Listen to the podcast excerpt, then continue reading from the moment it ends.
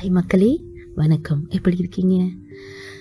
அன்று வந்ததும் இதே நில அத்தியாயம் 4க்கு போகலாமா? மாமல்லபுரம் சாலையில் போக்குவரத்து கொஞ்சம் அதிகமாகத்தான் இருந்தது. வார இறுதியாச்சே. அலுவலக பணிகளும் பிணிகளும் இறுக்கி பிடித்திருந்த பலரின் கழுத்தும் ஆசுவாசமாய் சாய்ந்து கொள்ளும் வார விடுமுறையின் ஆரம்பம். அத்தனை பேரும் ஆட்டம் போட கூட்டம் கூட்டமாய் கிளம்பி நாலாதிக்கிலும் போய்கொண்டிருந்தார்கள். ஊருக்கு உள்ளே தங்கியிருப்பவர் ஊருக்கு வெளியேயும், ஊருக்கு வெளியே தங்கியிருப்பவர் ஊருக்கு உள்ளேயும் செல்ல அவசரம் காட்டிக் கொண்டிருந்தனர். அதனால் சாலையில் எங்கெங்கு காணினும் வண்டியடா என்று இருந்தது.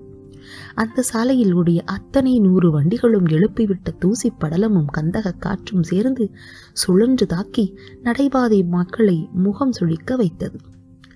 இந்த மாலை வேளையிலும் தகைத்து கொண்டிருந்த அதிகப்படியான புழுக்கத்தை தாளாமல் புடவை தலைப்பால் கழுத்தை துடைத்து கொண்டும் முந்தானியை ஒரு கையில் பிடித்து வீசிக்கொண்டும் இருந்த ஒரு பூக்கார பெண்மணி பாரதியின் கண்ணில் பட்டாள். ஆளாளுக்கு இயற்கையை எவ்வளவு மாசுபடுத்த முடியுமோ அவ்வளவுக்கு முயல்கிறோம். அது தன் பங்கிற்கு நம்மை படுத்துகிறது. புவி வெப்பமயமாதலை பற்றி நாட்டுக்கு நாடு கத்திக்கொண்டாலும் உருப்படையாய் நடப்பது ஒன்றும் இல்லை. எவ்வளவு நாள்தான் பூமி தாயும் தாங்குவாள்? பாவம், எல்லோரும் சுற்றுச்சூழல் பற்றி யோசிக்க வேண்டும் என்று எண்ணிக்கொண்டிருந்தவள் நினைவு வந்தவளாய் வண்டியை ஆஃப் செய்தாள். சிக்னல் 60 நொடிக்கு மேல் சிவப்புதான். புழுக்கம் தாங்காமல் கண்ணாடியை இறக்கிவிட்டாள். அங்கிருந்த தெருவின் குறுகிய இடைவெளியில் சிறுவர்கள் 2 அணிகளாய் பிரிந்து ஒரு அணி கிரிக்கெட்டும் ஒரு அணி கில்லியும் ஆடிக்கொண்டிருந்தார்கள்.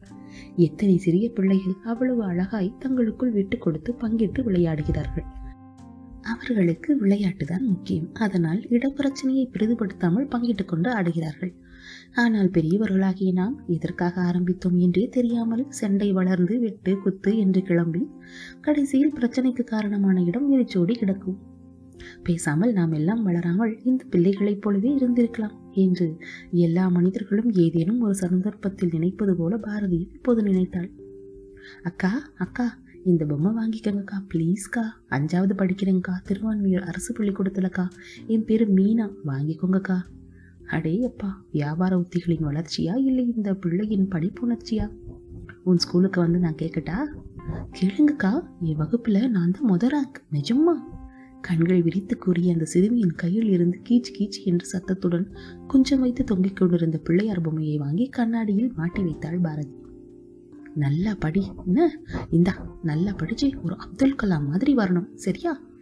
கையில் 200 ரூபாய் தாள்களை திணித்தாள்.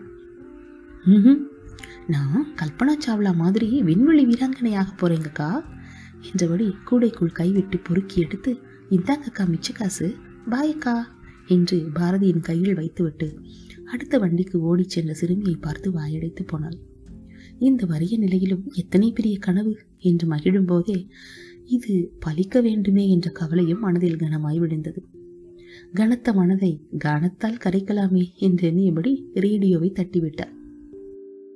எதிரில் சிக்னல் பச்சை நிறம் காட்ட வழுக்கி கொண்டு பறந்தது வண்டி. 10 நிமிடத்தில் அவளது ஹோண்டா சிட்டியின் ஏசி குழுமையை விட அவள் எதிர்பார்த்து போகும் இடத்தின் பெருமை அவளது மன இறுக்கத்தை தளர்த்தியது.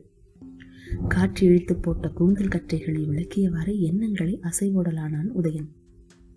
அன்று அந்த ஆஜானுபாகுவான வீரனை நிமிர்ந்து நோக்கி தெளிவாக சொன்னான் சிறுவன் உதயன். நானும் உங்களைப் போல வீரனாக வேண்டும், இந்த நாட்டின் சேனாதிபதியாக வேண்டும். அத்தனை முகத்திலும் ஆச்சரியம். வாயடைத்து போய் நின்றார்கள். மெல்ல சிரித்துக்கொண்டே குலசேகர பெருமாள் அந்த சிறுவனை வாரி அணைத்து கொண்டார். அப்படியே ஆக்குகிறேன் மகனே, அப்படியே ஆக்குகிறேன் என்றார். இன்று அப்படி ஆக்கியும் விட்டார். ஆம், அன்று காலை அரசவையில் மந்திரி பிரதிநிதிகள் புரைசூழ ஊர் முன்னிலையில் சண்டை பேரிகைகள் முழங்க சபை வாழ்த்தும் கரகோஷமும் விண்ணை உரச பல்லவன் கையால் பதவி பெறும் அந்த நொடி வரையிலும் பல்லவ மல்லன் நந்திவர்மனின் குளிர்ந்த கரங்கள் சந்தன ஜவ்வாது மணக்க அவனுக்கு மிக அருகாமையில் வந்து அவனுடைய கையில் அந்த வாளை கொடுத்த அந்த ஸ்பரிசம் முளைக்கு உரைக்கும் வரையிலுமே தான் சிறுவதில் அப்படி அவரிடம் கேட்டது அவருக்கு நினைவில் இருக்கும் என்று அவன் நினைக்கவே இல்லை. அவனும் தான் அதற்கு தக்க வயது தனக்கு அப்போது உண்டு என்றும் நினைக்கவில்லை. தகுதி இல்லை என்று இல்லை, இவனை விட வயதில் மூத்த பலர் அவையில் இருக்கையில் தண்டநாயக்கரின் தனிப்பட்ட ஆசைக்காக அவனை இந்த சாம்ராஜ்யத்திற்கே தளபதியாக்குவார்கள் என்று சொன்னால் யார்தான் நம்புவார்கள்? இல்லை, அது மட்டும் காரணமாக இருக்க முடியாது. அரசர் நந்திவர்மர் இளையவர், அவனை விட சில வயதுகளை மூத்தவர். குலசேகர தண்டநாயக்கருடன் சிறுவனாய் உதயசந்திரன் காஞ்சிக்கு வந்து சில பல திங்கள்கள் கழித்து நடந்த பட்டாபிஷேக வைபவம் இன்றும் உதயன் கண்களுக்குள்ளேயே இருக்கிறது. அடடா, இன்று வரை இந்த காஞ்சி மாநகரில் காண முடியாத பல வாத்திய வகையராக்களும் மோகினியரையொத்த பெண்களின் நடன நிகழ்ச்சிகளும் அன்று நகரையே மாற்றிவிட்டிருந்தது. பழங்கால பாண்டியர்கள் கொண்டாடிய இந்திர விழா இப்படித்தான் இருந்திருக்குமோ என்று தோன்றியது உனக்கு.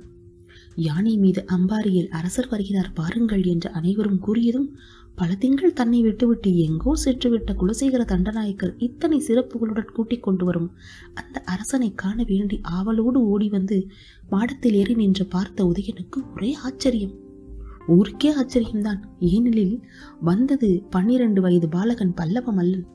பரமேஸ்வர்ம மகாராஜாவிற்கு பிறகு சரியான வாரிசு இல்லாத காரணத்தால் பீமவர்ம குலத்தோன்றலும் சிம்ம விஷ்ணு பல்லவரின் உடன் தோன்றலுமான இரண்யவர்ம மகாராஜாவிடம் சென்ற அரச பிரதிநிதிகள் பல்லவ அரசை காக்க வாரிசு வேண்டினர். அவரது 4 மகன்களில் 3 கடல் கடந்த பல்லவ ராஜ்யம் தமக்கு வேண்டாம் என்று விட 12 வயது பரமேஸ்வரன் பல்லவ அரியணையில் ஏற சம்மதம் தெரிவித்தானாம். அதனால் அத்தனை சிறிய வயதில் சாம்ராஜ்ய பொறுப்பும் ஏற்றான். அவனுக்கு துணையாக குலசேகர தண்டநாயக்கர் இருந்தார். இன்று வரை ஆட்சியும் அழகாகவே நடந்து வருகிறது. வாட்போர் பள்ளியிலே தன்னுடன் வாழ்பயிற்சியில் ஈடுபட்ட பொழுதிலிருந்தே உதயனை பரமேஸ்வரன் பல்லவ மல்லனுக்கு நன்றாய் தெரியும். பல்லவ மல்லனுக்கு இணையாக வாழ் சுழற்ற அன்று வரையிலும் இன்று வரையிலும் கூட அந்த பள்ளியிலே யாருமே இல்லை உதயனை தவிர. அதனால் இருவரும் நல்ல நண்பர்களானார்கள். அரசனுடனான நட்பும் கூட அவனது பதவி உயர்வுக்கு ஒரு காரணம் என்று சொல்ல முடியாது. அரசர் ராஜரீக விஷயங்களில் உணர்ச்சிகளுக்கு முக்கியத்துவம் கொடுப்பவர் அல்ல. அதனால் தனது திறமைக்கு கிடைத்த வெற்றி என்று எடுத்துக்கொண்டு தனது முழு உழைப்பையும் ஈடுபாட்டையும் காட்டி சில திங்கள்களுக்குள்ளாகவே வீரத்தளபதி என்ற பெருமையையும் மக்களிடையே நன்மதிப்பையும் பெற்றுவிட்டான். இதற்கும் அஞ்சா உதயன் என் அருகில் இருக்கிறான், எனக்கு என்ன கவலை என்று சொல்லி அவன் தொழில் தட்டி கொடுத்துவிட்டு தனது நண்பன் அரண்மனைக்கு கிளம்பிச் சென்ற அரசரின் நினைவு வந்தது. எத்தகைய நம்பிக்கை! வசந்தமான எண்ணங்களோட மனதின் ஓரத்தில் ஒரு சஞ்சலம் பிறந்தது. எத்தகைய பதவி, எத்தகைய பொறுப்பு! ஏனோ சில நாட்களாக அவனது மனதை நெருஞ்சியாய் குத்திக் கொண்டிருந்தது இனம் புரியாத ஒரு எண்ணம். மெல்ல சூழும் கார்மேகம் போல ஏதோ வடிவில்லாத ஒன்று இந்த சாம்ராஜ்யத்தை சூழ வருவது போல ஒரு எண்ணம். கூடிய சீக்கிரம் அது என்ன என்று கண்டறிந்து அதற்கு ஒரு தீர்வை காண வேண்டும். அடேயப்பா, இந்த பொறுப்பிற்கே இத்தனை வயதில் நமக்கே கொஞ்சம் பிரமிப்பாக இருக்கிறதே. 12 வயதில் இந்த சாம்ராஜ்யத்தின் பொறுப்பையே பயமின்றி ஏற்றுக்கொண்ட அரசர் நந்திவர்மரின் வீரத்தை என்னென்று சொல்வது? வியந்த வண்ணம் விழிகளை எதிரில் போட்டான் உதயன். மாலை மயங்கிக் கொண்டிருந்தது. அந்த மதுரமான வேளையிலே இந்த இரட்டை கோபுர கோவில் சுவற்றில் அமர்ந்து கொண்டு மயனே மதிமயங்கி சிருஷ்டித்தது போன்ற அற்புதமான கலையம்சம் கொண்ட அந்த கோபுரங்களின் வழியே கதிரவன் மறைவதை காணும் காட்சி எத்தனை அழகு!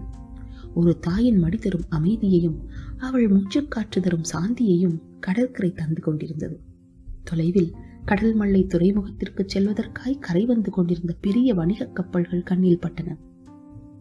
பெரிய பெரிய மரக்கலங்கள் இத்தனை தொலைவிலும் பார்க்க பெரிதாய் தோன்றுபவை அருகில் எத்தனை பெரிதாயிருக்கும்! உதயச்சந்திரன் பார்க்காத மரக்கலங்களா? கிழக்கே சீனம் முதல் மேற்கே யவனம் வரை அத்தனை தேசத்து கலங்களும் அவன் கண்டதுண்டு. ஒவ்வொன்றும் ஒவ்வொரு மாதிரி பிரம்மாண்டம். திரைக்கடல் ஓடி ஓடி திரவியம் தேடும் மக்கள், அவர்களுக்கெல்லாம் மிக பிடித்தமான இடம் இந்த கடல்மல்லை துறைமுகம்தான்.